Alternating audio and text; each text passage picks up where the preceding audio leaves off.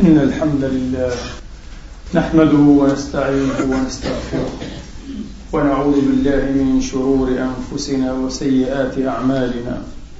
من يهده الله فلا مضل له ومن يضلل فلا هادي له. وأشهد أن لا إله إلا الله وحده لا شريك له. وأشهد أن سيدنا ونبينا وحبيبنا محمدا عبد الله ورسوله. وصفوته من خلقه وأمينه على وحيه. صلى الله تعالى عليه وعلى آله الطيبين الطاهرين وصحابته المباركين الميامين. وأتباعهم بإحسان إلى يوم الدين وسلم تسليما كثيرا. عباد الله أوصيكم ونفسي الخاطئة بتقوى الله العظيم ولزوم طاعته. كما أحذركم وأحذر نفسي من عصيانه ومخالفة أمره لقوله سبحانه وتعالى من قائل من عمل صالحا فلنفسه ومن أساء فعليها وما ربك بظلام للعبيد ثم أما بعد أيها الإخوة المسلمون الأفاضل أيتها الأخوات المسلمات الفاضلات يقول المولى الجليل سبحانه وتعالى في محكم التنزيل بعد أن أعوذ بالله من الشيطان الرجيم. بسم الله الرحمن الرحيم.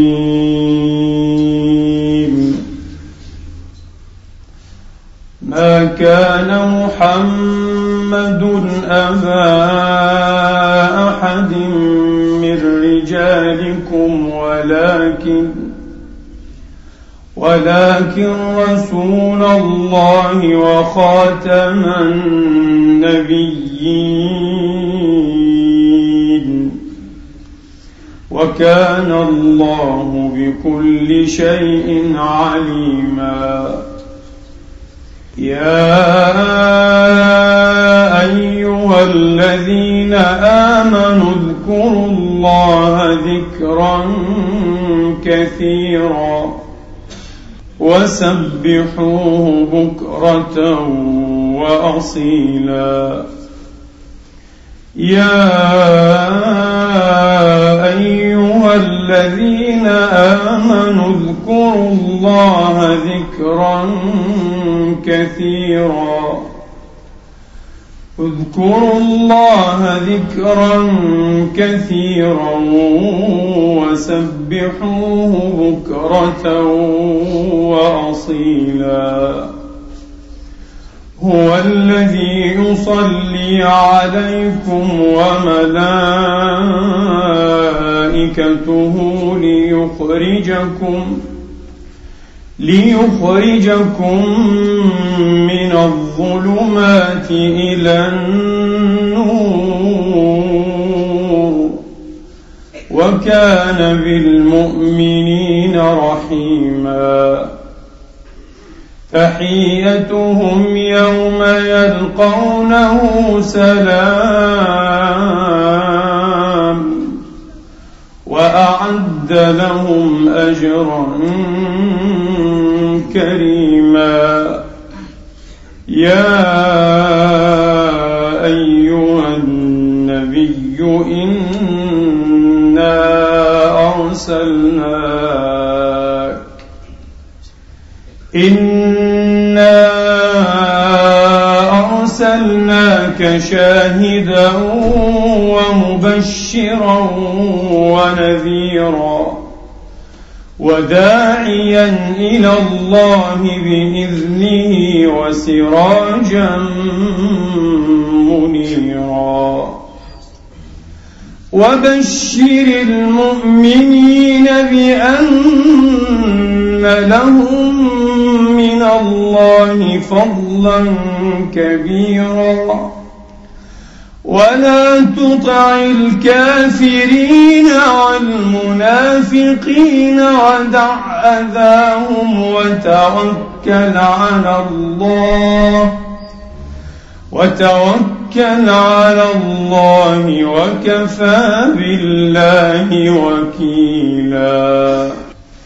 صدق الله العظيم. وبلغ رسوله الكريم ونحن على ذلك من الشاهدين. اللهم اجعلنا من شهداء الحق. القائمين بالقسط آمين. اللهم آمين. يا أيها الذين آمنوا اذكروا الله ذكرا كثيرا. وسبحوه بكرة وأصيلا. وفي صفات عباد الله الموعودين بالمغفرة والرحمة والفضل الكبير. أنهم يذكرون الله سبحانه وتعالى ذكرا كثيرا. قال والذاكرين الله كثيرا والذاكرات. أعد الله لهم مغفرة وأجرا عظيما. وأيضا في صفات أولي الألباب الموعودين بقريب مما ذكر.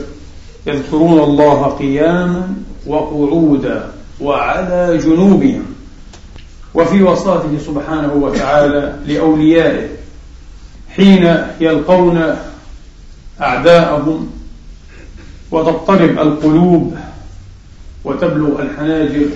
قال إذا لقيتم فئة فاثبتوا واذكروا الله كثيرا. لعلكم تفلحون. إنه ذكر الله أيها الإخوة ذكرا كثيرا. ليس مجرد الذكر في أوقات الغفلة أو النسيان وإنما الذكر الكثير في كل حال وعلى كل الأحيان والأنحاء. وهي براءة المؤمن من النفاق أيها الإخوة. لا يؤتى المؤمن هذه البراءة حتى يكرم بهذه الكرامة بهذه العلامة أنه ممن لا يغفل عن ذكر الله في ليله ونهاره. لأن الله ذكر في أوصاف وعلائم المنافقين. قال سبحانه إن المنافقين يخادعون الله وهو خادعهم. وإذا قاموا إلى الصلاة قاموا كسالى يراءون الناس ولا يذكرون الله إلا قليلا. لم ينف عنهم ذكره سبحانه وتعالى. لم يقل ولا يذكرون الله بتة. إنما ذكر أنهم يذكرونه لكن يذكرونه قليلا. هذه صفات المنافقين. هذه صفات المنافقين. أنهم لا يكثرون من ذكر الله. هم لا يعدمون الذكر ولكنهم لا يكثرون منه والعياذ بالله. فهذه من علائمهم. فعلى المؤمن أن يتنبه وأن يحتاط لنفسه. ولأمر ليس بالغريب أيها الإخوة وليس بالخفي. ذكر الله سبحانه في أواخر سورة المنافقون. قال يا أيها الذين آمنوا لا تلهكم أموالكم ولا أولادكم عن ذكر الله. لماذا في سورة المنافقون؟ المنافقون مرفوع على الحكاية تبقى كما هي. ويصح أن نقول في سورة المنافقين على الإعراب لكن نبقيها على الحكاية. لماذا في سورة المنافقون؟ نعم حتى يعلمنا كيف نبرأ أيها الإخوة من النفاق. المؤمن البارئ من النفاق لابد أن يذكر الله كثيرا وليست تعد علة مقبولة. ولا عذرا أيها الإخوة أن يتعلل المرء بمشاغل العيال. الأولاد والأهل أو بالتجارات ووجوه الارتفاقات والمكاسب والمعايش. لا كل هذه ليست أعذارا يمكن أن تذكر الله ذكرا كثيرا وأنت منهمك في عملك في كسبك في معاشك. طبعا. قال فإذا قضيت الصلاة يعني الجمعة فاسعوا. فإذا قضيت الصلاة فانتشروا في الأرض نعم؟ وابتغوا من فضل الله. واذكروا الله كثيرا. لعلكم تفلحون. نعم. تسعى في مرمة معاشك وأنت غير غافل عن ذكر الله. تذكر الله دائما في كل الأحيان والأنحاء. ولذلك أيها الإخوة الأفاضل والأخوات الفاضلات لن يكون حديثنا في هذا المقام القصير عن فوائد ومزايا وفضائل الذكر وعوائده. هذا موضوع طويل. وألف فيه السادة العلماء والأئمة كتبا برؤوسها وبحيالها. كتبا حفيلة وماتعة وجامعة ما أنفعها وما أبركها لكن حديثنا عن الإكثار من ذكر الله عن هذه المزية بالذات. الإكثار من ذكر الله سبحانه وتعالى. وفي الحديث عن أم المؤمنين عائشة رضي الله عنها وأرضاها وهو مخرج في مسلم. أنها ذكرت أن النبي عليه الصلاة والسلام كان ذاكرا لله على كل أحيانه في كل الأوقات والوجوه أيها الإخوة. حتى حين يكون إيه؟ محدثا عليه الصلاة والسلام. في هذه اللحظات القصيرة قبل أن يصيب الطهارة كان يذكر الله تبارك وتعالى. والعجيب أنه في حال إفضاء الرجل إلى أهله في حال إتيانه أهله يشرع ذكر الله قبل ذلك أيها الإخوة. يشرع ذكر الله عند ذلك وقبل ذلك. لا إبانه طبعا لأن هذا مقام نجل الله أن نذكره فيه ولكن عنده وقبله توطئة له حتى في مثل هذا المقام. حتى لا نغفل عن ذكر الله ساعة سبحانه وتعالى. فكان يذكر الله وهو سيد الذاكرين. في كل الأوقات. وهو الذي تنام عيناه ولا ينام قلبه. ومن ميراثه عليه الصلاة والسلام استمد الورثة الكملة الصلحاء المخلصون.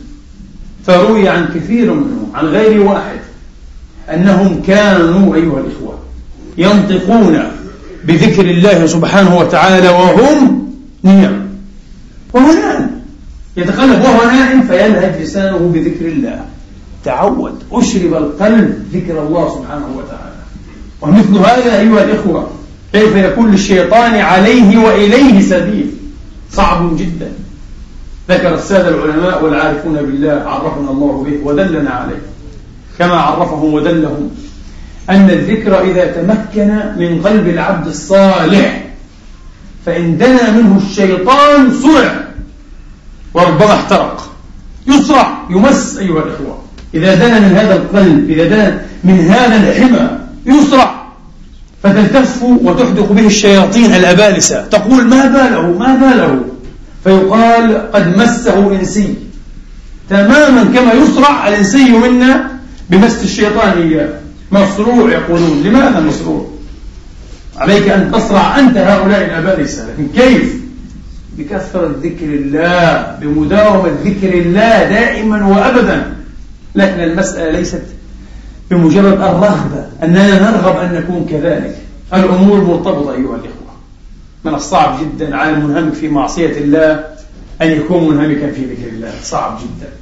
من الصعب جدا على المنهمك في شؤون الناس في القال والقيل في الخوض أيها الإخوة. الخوض في عباد الله في أعراض عباد الله.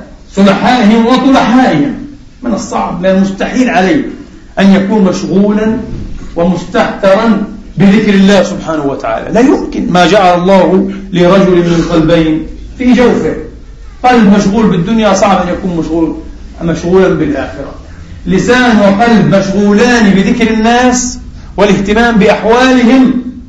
من المستحيل أيها أن يكون مولعين بذكر الله سبحانه وتعالى. والإنابة إليه من الصعب بل من المستحيل. ولذلك أكثر ما يقطع أيها الإخوة السالكين إلى الله تبارك وتعالى عن مواصلة سيرهم وعن تحصيل الدرجات ورفعة المقامات العاليات هو ماذا؟ هو الاشتغال بما لا يعني. نشتغل بما لا يعنينا خاصة من شؤون الناس من شؤون العباد. يقطع هذا عن الله. كما نبهنا في الخطبة السابقة النبي صلوات الله عليه وسلم وعلى آله وأصحابه وأتباعه. قال يوما يطلع عليكم رجل من هذه الثنية من هذا الطريق من أهل الجنة. إذ طلع عبد الله بن سلام أو سلام رضي الله عنه وأرضاه. الحبر الصحابي الحبر الذي أسلم. كان حبرا يهوديا وأسلم وحسن الإسلام وذكر في كتاب الله أشير إليه في كتاب الله. عبد الله بن سلام. فلاذ به أحد الصحابة يقول أن يعرف؟ أو جماعة منه وسألوه ما هو أرجى عملك يا عبد الله؟ هم لا يعلمون أيها الإخوة من عمله إلا ما يعملونه هم يعني هو يصلي كما يصلون إلى آخره. طيب لماذا هو من أهل الجنة؟ وبعد أن فكر قليلا قال أمران. أمران أرجوهما عند الله لعلهما يعني لعلهما أرجى عملي عند الله. ما هما يا عبد الله؟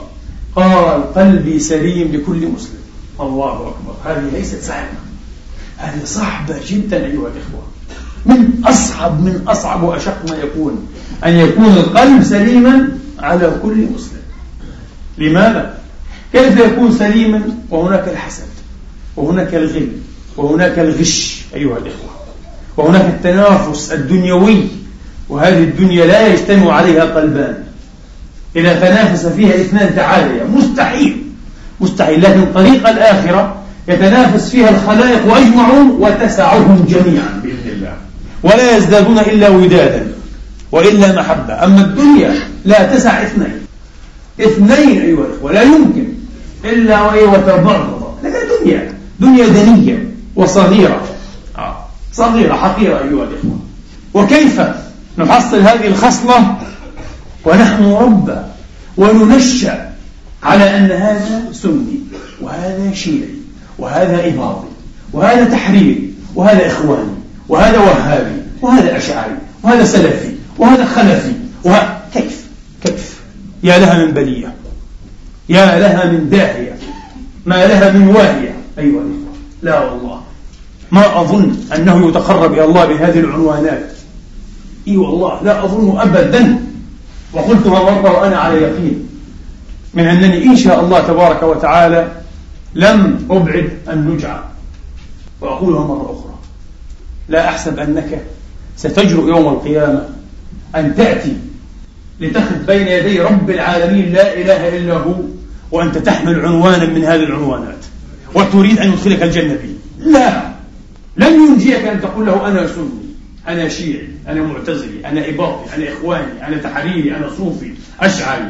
وهابي خلفي مدريدي حنفي شافعي إمامي. لن يجزيك سيسألك ماذا عملت؟ وهو أعلم بسرك ونجواك.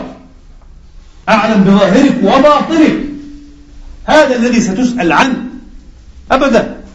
هذا الذي ستسأل عنه. لكن للأسف هكذا ننشأ وهكذا نربى. علينا أن نتعلم من جديد أن الإسلام أكبر منا جميعا. أكبر من كل هذه العنوانات. وقد كان إسلاما قبل أن تكون هذه العنوانات جميعا بل قبل أن يكون أي منها. أيها الأخوة أبدا. لم يبقى أيها الإخوة لأهل السنة إلا أن يقولوا النبي كان من أهل السنة والجماعة. مهزلة لم يبقى للشعر يقول النبي كان شيعيا. مهزلة وهكذا يقول الإباضي إلى آخره. مستحيل. النبي أكبر من كل هؤلاء. وأكبر من كل هذه العنوانات. ومن كل هذه اللافتات والقرآن أعظم من الجميع. وفي النهاية نحن أمة واحدة. نحن أمة لا إله إلا الله. محمد رسول الله. أمة القبلة الواحدة أيها الإخوة. أمة هذا الشعار الواحد الموحد. وكفى به كفى به توحيدا لنا. لا إله إلا الله. محمد رسول الله. انتهى. من أحب أن يبغض؟ يبغض أعداء الأمة المستعمرين القتلة المجرمين يبغض هؤلاء لا يبغض أولياء الله. كل هذه الأمة إن شاء الله من أولياء الله. كل مسلم موحد ذلك لأن الله مولى الذين آمنوا. الله مولى المؤمنين جميعا. كلنا أولياء الله. فلو كنت وليا لله كيف أكره أولياءه؟ ولو كان وليا كيف يكرهني؟ لذلك مسألة صعبة. ضيعت ديننا وأفسدت قلوبنا ونحن لا ندري. لذلك هو قال أرجى عملي خصلتان أمران اثنان. الأول قلبي سليم لكل مسلم رضي الله عنه وأرضاه. أبدا. يفرح لفرح المسلمين. يسعد بسعادتهم يحزن بحزنهم يصاب بمصابهم. يألم بما يألمون به أيها الإخوة. قلبي سليم لكل مسلم. والثانية صاحب رسول الله قال ولا أتدخل فيما لا يعنيني. أمر لا يعنيني. لا يعود علي بالخير في ديني ودنياي. لا أتدخل فيه. ولا أحب أن أعرفه. لا أحب أن أدس أنفي فيه. كما يفعل أكثر عباد الله من أهل الفضول. فضول النظر وفضول السمع وفضول الكلام وفضول الخطو أيها الإخوة وفضول الجلسات والمخالطات. أعوذ بالله. فضول كثير جدا جدا أيها الإخوة. يتكون أكواما بل جبالا من السيئات توبق صاحبها أيضا وهو لا يحتسب وهو لا يدري. هكذا. فالخوف فمن الصعب إذا. أن نستهتر بذكر الله ونحن مستهترون بذكر عباد الله. بتوزين وتقويم عباد الله. نقيم لهم ميزانا. صباحا مساء. ندخل من شئنا الإسلام وندخل من شئنا الجنة. ونحكم على من شئنا بالفسق والنفاق والكذب والنيران. هكذا. هذه صلاحيات الله رب العالمين. ليست لنا. ليست لنا. ابكي على خطيئتك. لا تبكي على خطايا غيرك. ابكي على خطيئتك أنت وكم لك من خطيئة ستراها الله تبارك وتعالى. ولو فضحها لقلاك وابتعد عنك أقرب الناس إليك. ممن يظنون فيك الصلاح والإسلام والصدق. هكذا. كن صادقا مع نفسك. لتكن لك هذه الصدقية. روى الإمام مسلم في صحيحه من حديث أبي هريرة. قال كنا نسير مع رسول الله عليه الصلاة والسلام. إذ مررنا بجبل يقال له جمدان فقال عليه الصلاة والسلام هذا جمدان سيروا سبق المفردون. قالوا يا رسول الله من المفردون؟ قال الذاكرون الله كثيرا والذاكرات. هؤلاء هم السابقون. من تحسر فليتحسر على مثل هذه الأسبقية. لا تتحسر أن لفلان مالا وليس لك مال. هذا يضيع. وهذا يذهب. المال يذهب. تعلمون ذلك أنتم. مئة يذهب. لكن تحسر على ما يبقى. ما يبقى ما عند الله. ما عندكم ينفد وما عند الله باق ما عند الله هو الباقي. ما عند الله هو الباقي. فإذا كان فلان عند الله له درجة أرفع من درجتك.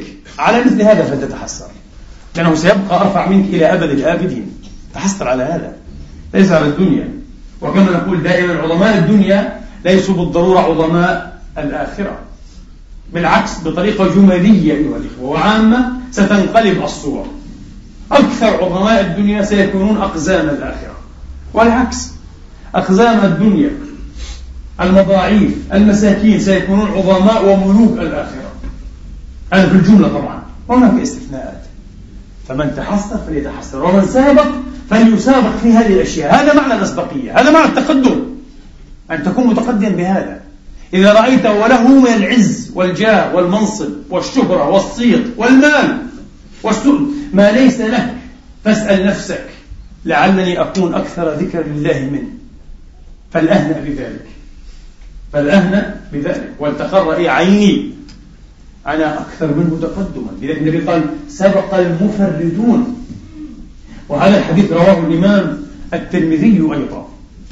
في صحيح مسلم ورواه الترمذي قال حين سئل يا رسول الله من المفردون؟ قال المستهترون بذكر الله تبارك وتعالى. يضع الذكر عنهم أثقالهم فيأتون يوم القيامة خفافا. اللهم اجعلنا منهم. مستهترون الاستهتار من الألفاظ الضدية من الألفاظ الأضداد أيها الإخوة. وهنا يقصد به الولوع. الولوع والشغف بذكر الله. فلا يكاد يترك ذكر الله لحظة من ليل أو نهار وهو واع. مستيقظ أيها الإخوة. وهذا الذكر يضع عنهم أثقالهم يكفر ذنوبهم. يضع عنهم أثقالهم فيأتون يوم القيامة خفافا. والحديث مخرج أيضا عند الإمام جعفر الفريابي رحمة الله تعالى عليه من حديث معاذ بن جبل. هناك من حديث أبي هريرة هنا من حديث معاذ عند الفريابي. يقول معاذ كنا نسير مع رسول الله عليه الصلاة والسلام الدف من جمدان الدف دفة الجماعة أيها الإخوة ودفة القافلة دفا ودفيفا. إذا سارت سيرا فيه لين. إذا سارت سيرا فيه لين. كنا نسير مع رسول الله آه، الدف من جمدان إذ استنبى النبي فقال يا معاذ أين السابقون؟ فقلت قد تقدم قوم وتخلف آخرون يا رسول الله. السابقون سبقوا وتقدموا وهناك من تخلف. يتحدث عن ماذا؟ عن القافلة. فقال عليه الصلاة والسلام إن السابقين هم المستهترون بذكر الله تبارك وتعالى. آه النبي هنا صحح الصورة. صحح الصورة. ليس السابق الذي يسبق في مثل إيه؟ هذا المسير. ليس السابق الذي يسبق أيها الإخوة في مناصب الدنيا ومراتبها. أبدا. إنما السابق هو الذي يسبق بكثرة ذكره لله تبارك وتعالى. الذي يكون أقرب وأدنى إلى الله. كيف لا يكون سابقا؟ كيف لا يكون سابقا؟ أنت أقرب إلى الله. قال وأنا معه إذا ذكرني. حديث أنا جليس من ذكرني ضعيف بل لا أصل له. أخرجه الديلمي في مسنده عن عائشة بلا سند وليس يعرف له سند إلى اليوم. قال أنا جليس من ذكرني. والمعنى صحيح. المعنى صحيح لأنه مخرج في الصحيح وأنا معه إذا ذكرني. فليس يضر أنه لا يعرف ونحن في غناء في غني عنه أصلا. في غني عن حديث أنا جليس من ذكرني. ومعناه صحيح قولا واحدا إن شاء الله تعالى. هكذا. إذا هذا أيها الإخوة هو معنى الأسبقية والتقدم أن تكون أدنى وأقرب إلى الله. طبعا أيها الإخوة بعض الناس يضيع عمره ويضيع نفيس ساعاته وأوقاته في ماذا؟ في التعرف على الله تبارك وتعالى والدلالة عليه بطريق العقل يعني بطريقة فلسفية. آه، يتفلسف. لا أقرب طريق إلى الله أن تعبده كما أمر وأن تكثر من ذكره. هذا هو. ولذلك لما توفي شيخ الطائفة الإمام أبو القاسم ابن جنيد هذا كان رأس العارفين في وقته رحمة الله تعالى وكان إماما مفردا في علوم الشريعة وعلوم الطريقة والحقيقة. لما توفي يحكي هذا أبو حامد رحمة الله تعالى عليه قيل له ما فعل الله بك؟ ماذا لقيت بعدنا؟ فقال هيهات هيهات طاحت تلك العبارات وطاشت تلك الإشارات. ولم ينفعنا إلا ركيعات ركعناها في جوف الليل. فاعبده وتوكل عليه. واعبد ربك حتى يأتيك اليقين. لا نضيع أوقاتنا في دراسات فلسفية حتى نتعرف على الله. هذا كلام فارغ حقيقة. هذا كلام فارغ في عبادة. قم من الليل فإذا فرغت فانصب وإلى ربك فارغب. هذا هو الطريق إلى الله تبارك وتعالى. بعد ذلك ستؤتى من المعارف والفتوح. والمكاشفات والمطالعات ما يليق بمقامك. وستفهم. تفهم ما يلقى إليك إن شاء الله تعالى. لكن لا تحاول أن تفهم ما ألقى إلى غيرك مما لا يناسبك أصلا. وربما ضللت به ضلالا بعيدا. اترك هذا. عليك بطريق الأنبياء وطريقة المرسلين. العبادة. العبادة والذكر. أيها الإخوة. العبادة والذكر. قال وأنا معه إذا ذكرني. وأنا معه إذا ذكرني. يقول معاذ بن جبل لا أن أذكر الله من بكرة إلى الليل يعني يوما كاملا. أجلس فقط أذكر الله تبارك وتعالى. لأن أذكر الله من بكرة إلى الليل أحب إلي من أن أحمل على جياد الخيل من بكرة إلى الليل. هل يعني معاذ؟ الإمام الأمة رضوان الله عليه أن ذكر الله يوما بطوله خير عند الله من جلاد. من جهاد يوم بطوله نعم والحق معه كل الحق. فهناك جملة أحاديث صحيحة وحسنة كحديث أبي سعيد الخدري عند أحمد وعند غيره أن النبي عليه الصلاة والسلام وحديث أيضا سهل ابن معاذ عن أبيه قال سئل النبي عليه الصلاة والسلام يا رسول الله أي الناس أفضل درجة عند الله يوم القيامة؟ قال أكثرهم ذكرا لله. هؤلاء أفضل الناس ما في كلام. أكثرهم ذكرا لله. فقيل يا رسول الله ومن الغازي؟ أفضل من الغازي في سبيل الله؟ فقال عليه الصلاة والسلام لو ضرب بسيفه في الكفار والمشركين حتى ينقطع حتى ينقطع ويتخضب دما لكان الذاكر لله عز وجل أكثر من خيرا عند الله منه. الله أكبر. ثم ذكر الصيام. ثم يقول ذكر لنا أي الرسول. سألوه أيضا أي الصائمين أعظم. نفس الجواب. ثم النبي وحده استثنى واستتم فقال ذكر لهم الصلاة والزكاة والحج والصدقة. كل يقول رسول الله. أي في كل ذلك. يقول الراوي كل يقول رسول الله عليه الصلاة وأفضل السلام أفضلهم أكثرهم لله ذكرا. يعني حاجان أيهما أفضل؟ أكثرهما لله ذكرا. مجاهدان أيهما أفضل؟ أكثرهما لله ذكرا. صائمان مصليان متصدقان مزكيان إلى آخره إلى آخره. أقربهما لله ذكرا. لذلك أيها الإخوة كان الصحابة رضوان الله تعالى عليهم ودائما أيها الإخوة لابد أن نتنبأ إلى هذه الدقيقة. وأشرت إليها غير مرة أن ما وصلنا من أحوال الصحابة والتابعين وأئمة الدين العظام الميامين الأجواد أيها الإخوة هو النزر اليسير الذي رشح من أحوالهم وأعمالهم. وما خفي لا يعلمه إلا الله تبارك وتعالى. وما وصل أيها الإخوة عجيب. يشعر الإنسان بالعجز يشعره فعلا بأنه عاجز أن يبلغ إيه؟ قريبا حتى من منازل أصاغر هؤلاء. فكيف بأعالي منازل أكابرهم؟ صعب جدا جدا. إلا أن يشاء الله تبارك وتعالى ويوسر على من شاء من عباده. صعب جدا. كان الصحابة مستهترين بذكر الله. شيء عجيب. بعض الناس يعتبر هذا اليوم دروشة. لا نحتاج إلى هذه الدروشات. ماذا تحتاج؟ يحتاج إلى الفلسفات. إلى أناس لهم ألسن مرسلة.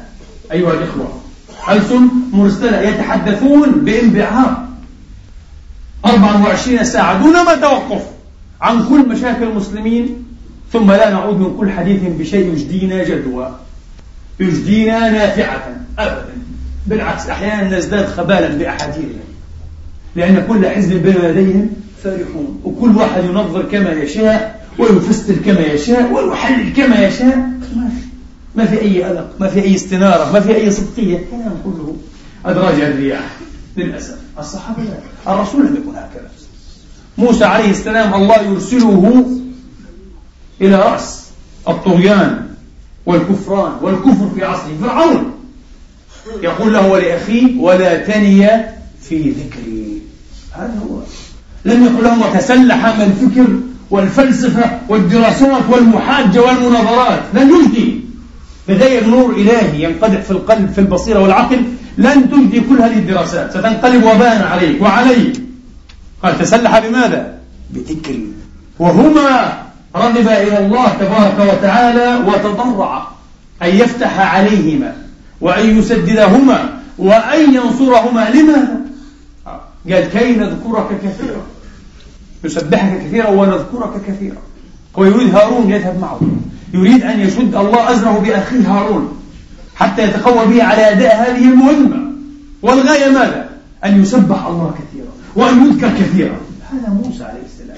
ليس منظرا ليس فيلسوفا. هذا هذا منطق عباد الله منطق النبوة منطق الرسالة أيها الإخوة.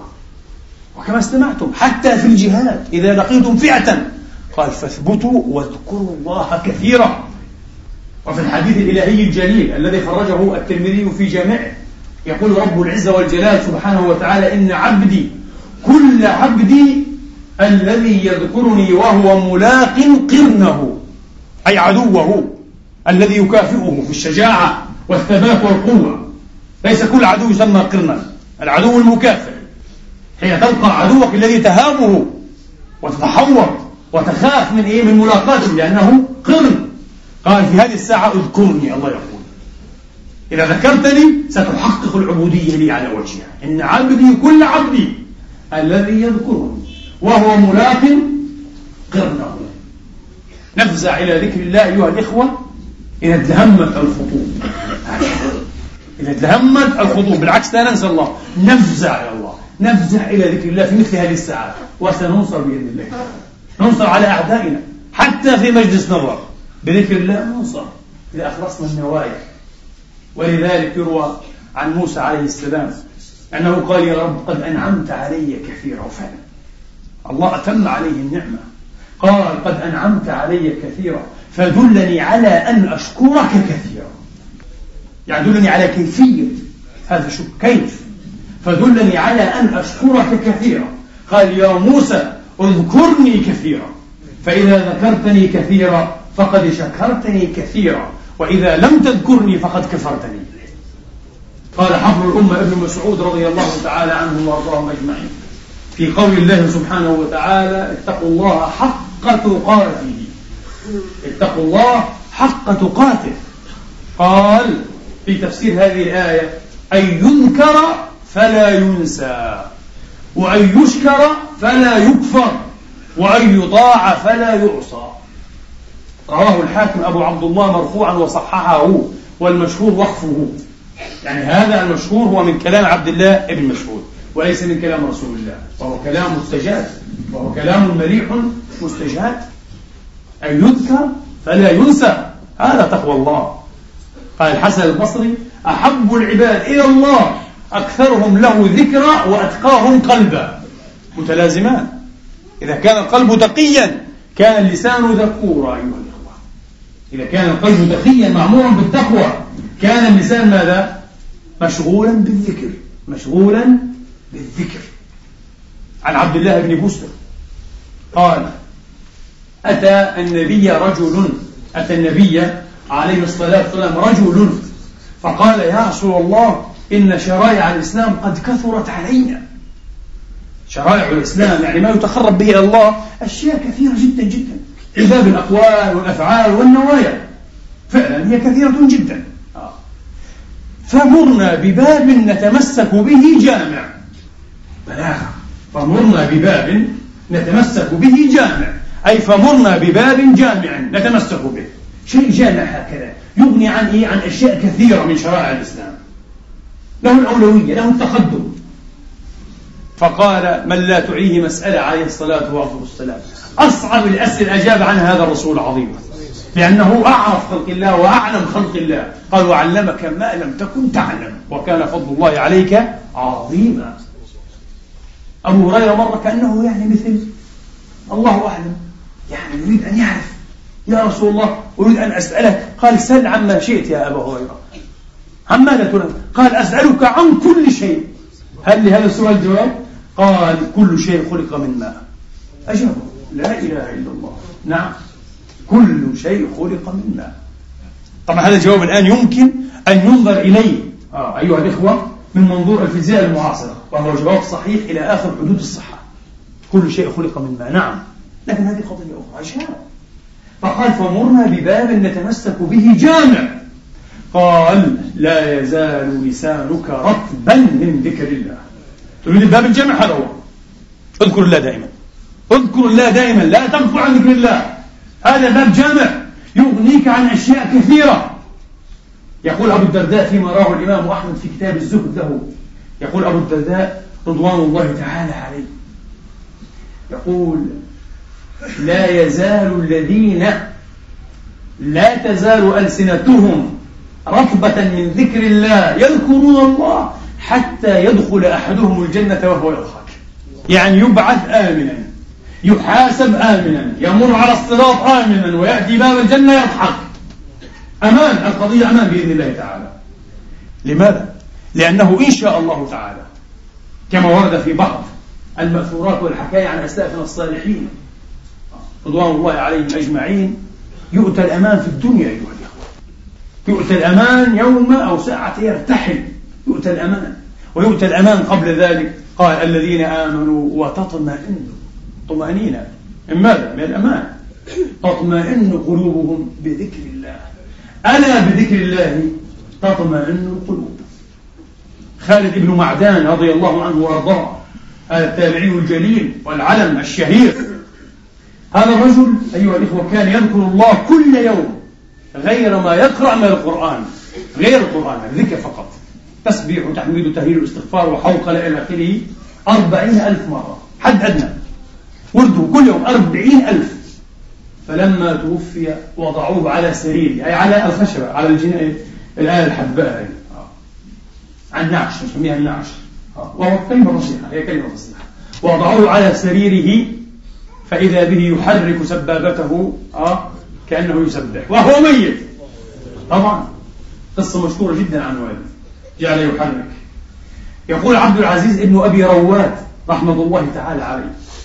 كانت لدينا في مكة امرأة تكثر من ذكر الله تذكر الله أيها الإخوة كل يوم أقل ما يكون اثنى عشر ألف مرة. امرأة يا لها من امرأة. قدس الله سرها الكريم. اثني عشر ألف مرة. وكما قلنا هذا هو التقرب إلى الله.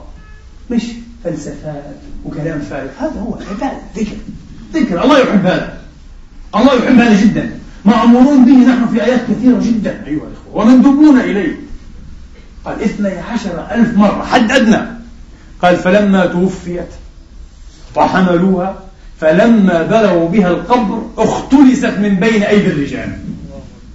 سقطت في قبرها دون أن يمسها رجل ودون أن يضعها كرامة لها حتى لا يمسها أجنبي وهي في أكفانها قال اختلست من بين أيدي الرجال. وانزلقت في قبرها وانتهى كل شيء لم يمسها أحد. وكانت تدعو الله ألا يمسها رجل. فلبى الله دعوتها. لبى الله دعوتها أبو الدرداء الذي روى الإمام أحمد حديثه أو أثره قبل قليل. تعرفون كم كان يذكر في اليوم والليلة؟ قيل له يا أبا الدرداء يا صاحب رسول الله لا تلميذ رسول الله يا صاحب رسول الله كم تذكر في اليوم والليلة؟ فقال مئة ألف إن لم تخطئ الأصابع. الله أكبر. مئة ألف يا أبا الدرداء؟ نعم مئة ألف. مئة ألف مرة أيها الإخوة. قال إلا أن تخطئ الأصابع. واحد يقول لو سرنا في أثارهم وسلكنا مسالكهم سنقعد عن تحصيل كل ما تصلح به الحياة. لا والله كذب هذا الظن. بالعكس كانوا أصلح الحياة بنا وكانت الحياة أصلح بهم منا أو منها بنا. كانت الحياة أصلح بهم آه منها بنا. ما الذي قدمناه نحن؟ ما الذي نقدمه؟ نحن كالعجز أيها الأخوة. نحن كالقعدة. أما هم فوالله لقد استنار بهم آه العالمون. بجهودهم بفتوحهم بجهادهم بجلادهم بعبادتهم بعلومهم بأنوارهم بوجودهم. كانوا لا يفترون أيها الإخوة عن العمل الفعال الإيجابي. ما الذي يعطيهم هذه القوة هذه القدرة؟ الذكر نفسه الذكر الذكر يعطيهم هذا أيها الإخوة.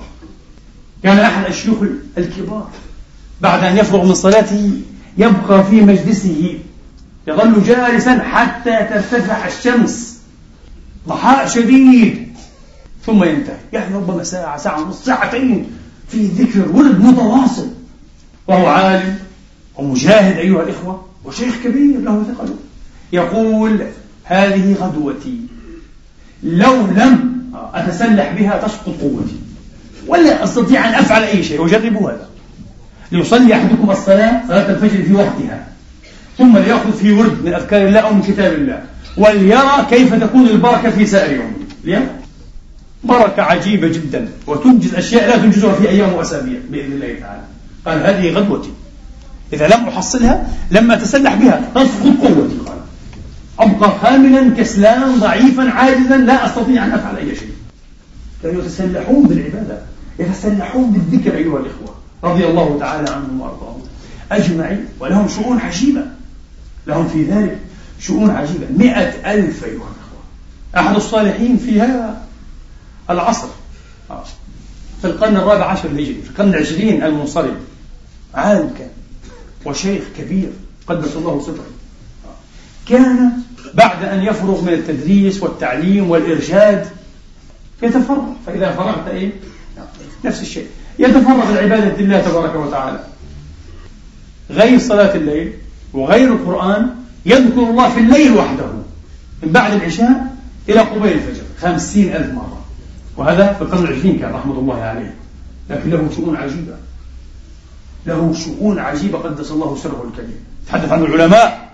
الواصلون الكبار الفقهاء. الأشياء العجيبة. نعم. لأنه عجيب وشأنه عجيب. رضي الله عنه وأرضاه. خمسين ألف كل ليلة في الليل فقط هذا. غير النهار. وغير كل الأعمال الأخرى. رجال الله. أيها الإخوة كما قلنا هذه المسألة ليست بالرغبة. الرغبة مطلوبة. لكنها بتوفيق من الله وتسديد ولا بد أن يراعي المرء فيها إلى جانب رغبته ومحبته الصادقة أن يكون من الذاكرين. ماذا؟ الانضباط والسير على سواء الصراط قدر ما يستطيع والبعد عن معاصي الله تبارك وتعالى. لأن من عصى الله أو أصر ولو على الصهائر كان مطرودا سيقفى الباب في وجهه. لذلك قالوا هذا الذكر أيها الإخوة مرسوم منشور يسمونه المنشور من أوتيه فقد أوتي ولاية الله. ومن أخذ منه هذا المنشور فقد عزل ومعزول ليس من أهل الله. ليس من رجال الله معزول. لذلك الله لا يسعده بأن يكون من الذاكرين الله كثيرا. لا يسعده. قال تقي الدين الحسن البصري رضي الله تعالى عنه وأرضاه تفقد قلبك عند ثلاثة عند ذكر الله وعند الصلاة وعند قراءة القرآن. فإن وجدت حلاوة فأنت أنت أنت. لك قلب إن شاء الله. وإن لم تجد حلاوة فاعلم أن الباب مغلق. غير مفتوح لك. لست من أهل الفتوح. لم يفتح لك باب الله تبارك وتعالى. كيف قال؟ ثلاثة إذا ذكرت الله هل تجد حلاوة؟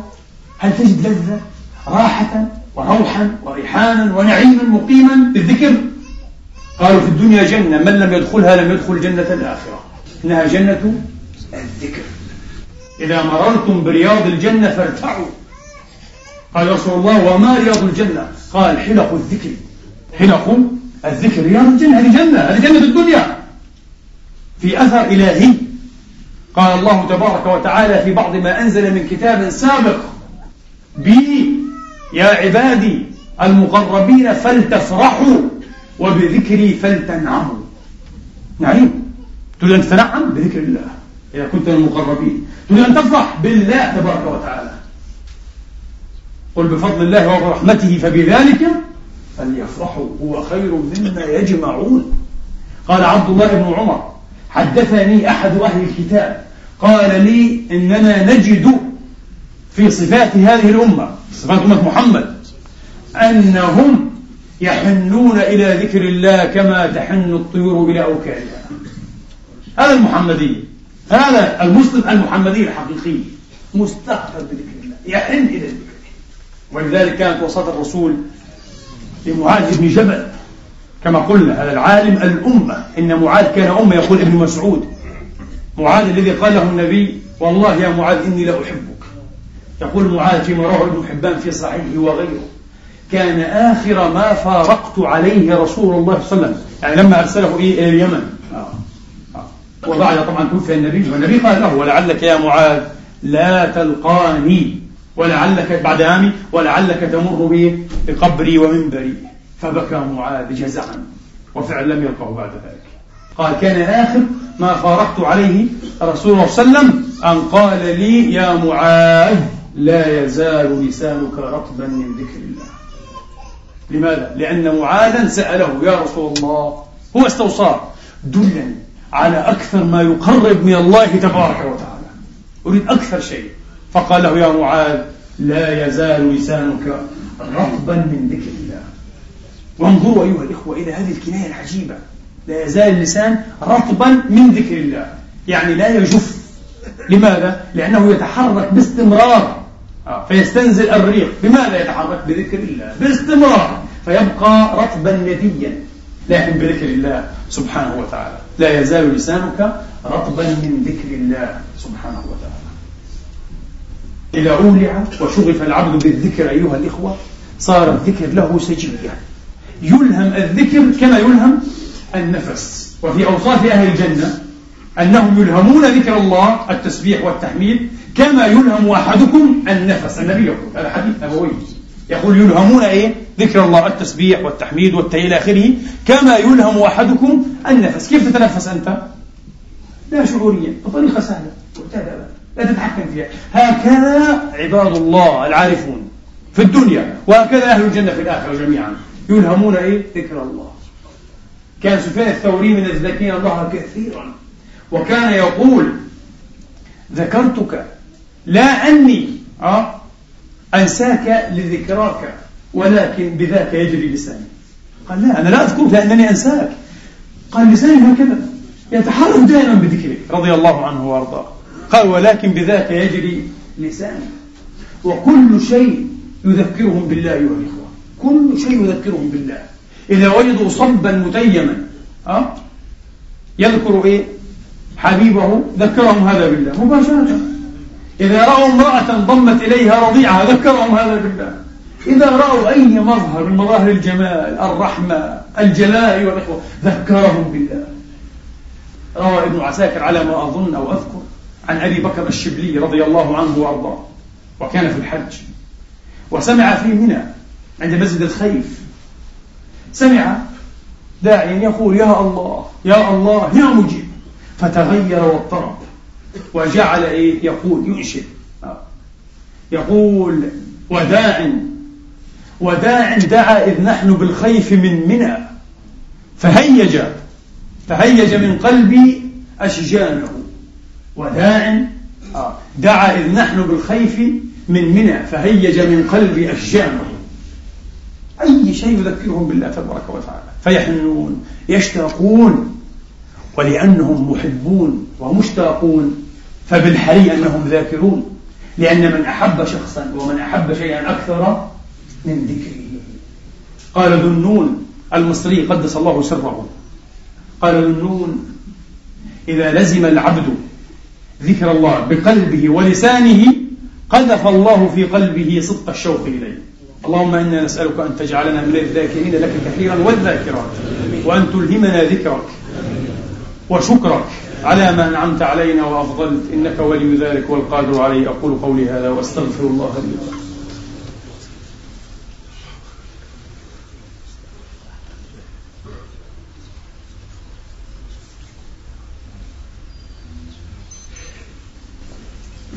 الحمد لله. الحمد لله الذي يقبل التوبة عن عباده ويعفو عن السيئات ويعلم ما تفعلون. ويستجيب الذين آمنوا وعملوا الصالحات. ويزيدهم من فضله. والكافرون لهم عذاب شديد. وأشهد أن لا إله إلا الله وحده لا شريك له. وأشهد أن سيدنا محمدا عبده ورسوله. صلى الله تعالى عليه وعلى آله الطيبين وصحابته المباركين الميامين. وأتباعا بإحسان إلى يوم الدين وسلم تسليما كثيرا. أما بعد أيها الإخوة الأحباب في الله أيتها الأخوات الكريمات.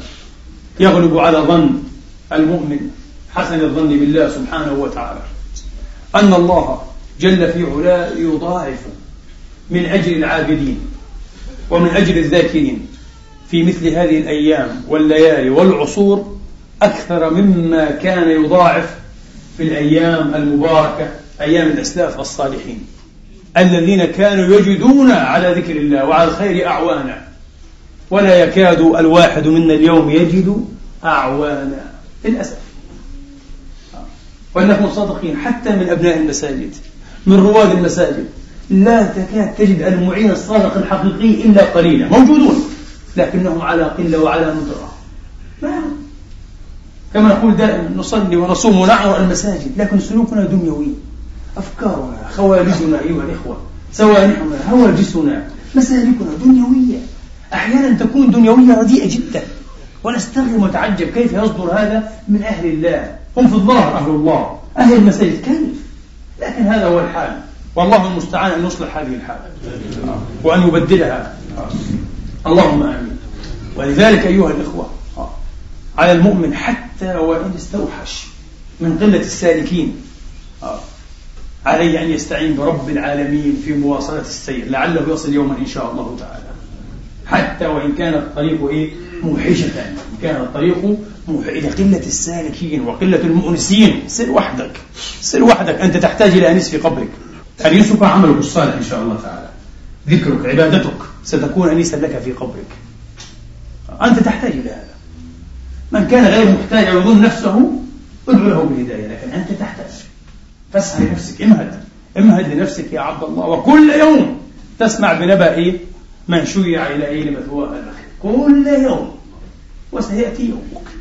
لذلك ليس علينا أن نستعجل الموت. بعض الناس يستعجل لا تستعجل الآتي لا محالة إنه آتي سيأتيك الموت. لكن أحسن فيما بقي من عمرك. لا تستعجل لأنه آتيك آتيك. لكن أحسن في هذه الساعات أو الأيام أو الأسابيع أو الشهور أو السنوات القليلة الباقية من حياتك. نسأل الله أن يطول أعمارنا في خدمته. وفي صدق عبوديته وأن يستعملنا في طاعته سبحانه وتعالى. أحد الأسلاف الصالحين كان يمشي مع أخي له في السوق وشر بقاع الأرض أسواقها وخيرها مساجدها. كان يمشي في السوق فقال له يا فلان لو انتحينا ناحية في السوق فذكرنا الله في غفلة الناس. قال شيء جيد هذا. الناس الآن كلهم في مساومات ومزايدات أه؟ وفي محاصن والعياذ بالله فنحن ننتحي ناحية نذكر الله. هذا له مزية.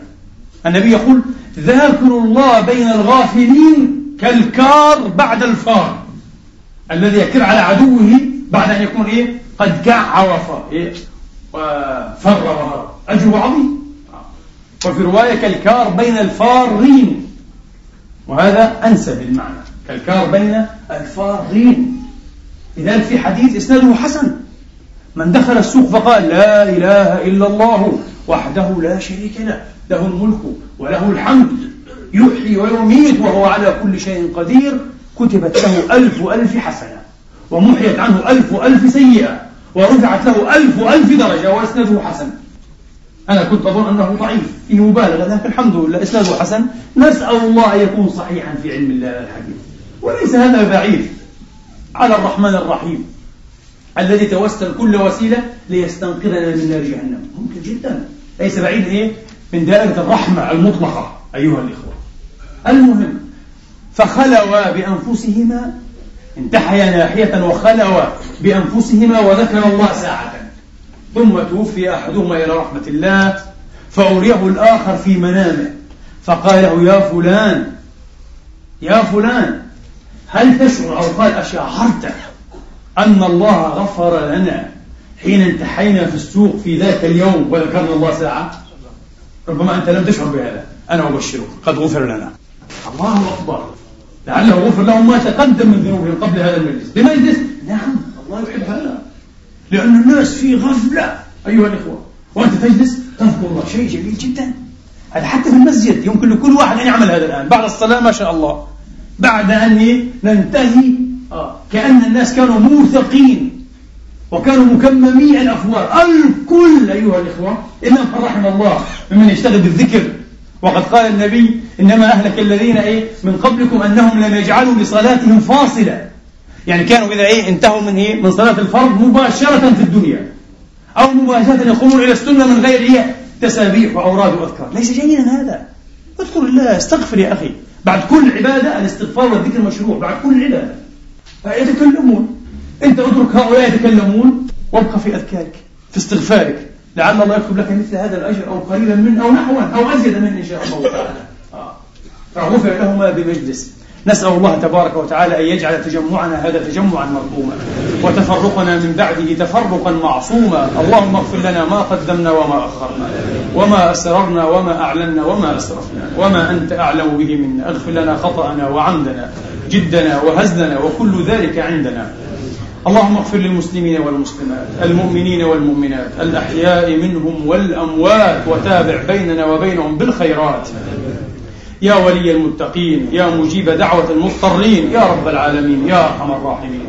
نسألك ونبتهل إليك أن تنصر الإسلام وأن تعز المسلمين وأن تعلي بفضلك كلمتي الحق والدين. عباد الله إن الله يأمر بالعدل والإحسان وإيتاء ذي القربى. وينهى عن الفحشاء والمنكر والبغي يعظكم لعلكم تذكرون. اذكروا الله العظيم يذكركم واشكروه على نعمه يزدكم وسلوه من أبطاله يعطكم وقوموا إلى صلاتكم يرحمني ويرحمكم الله.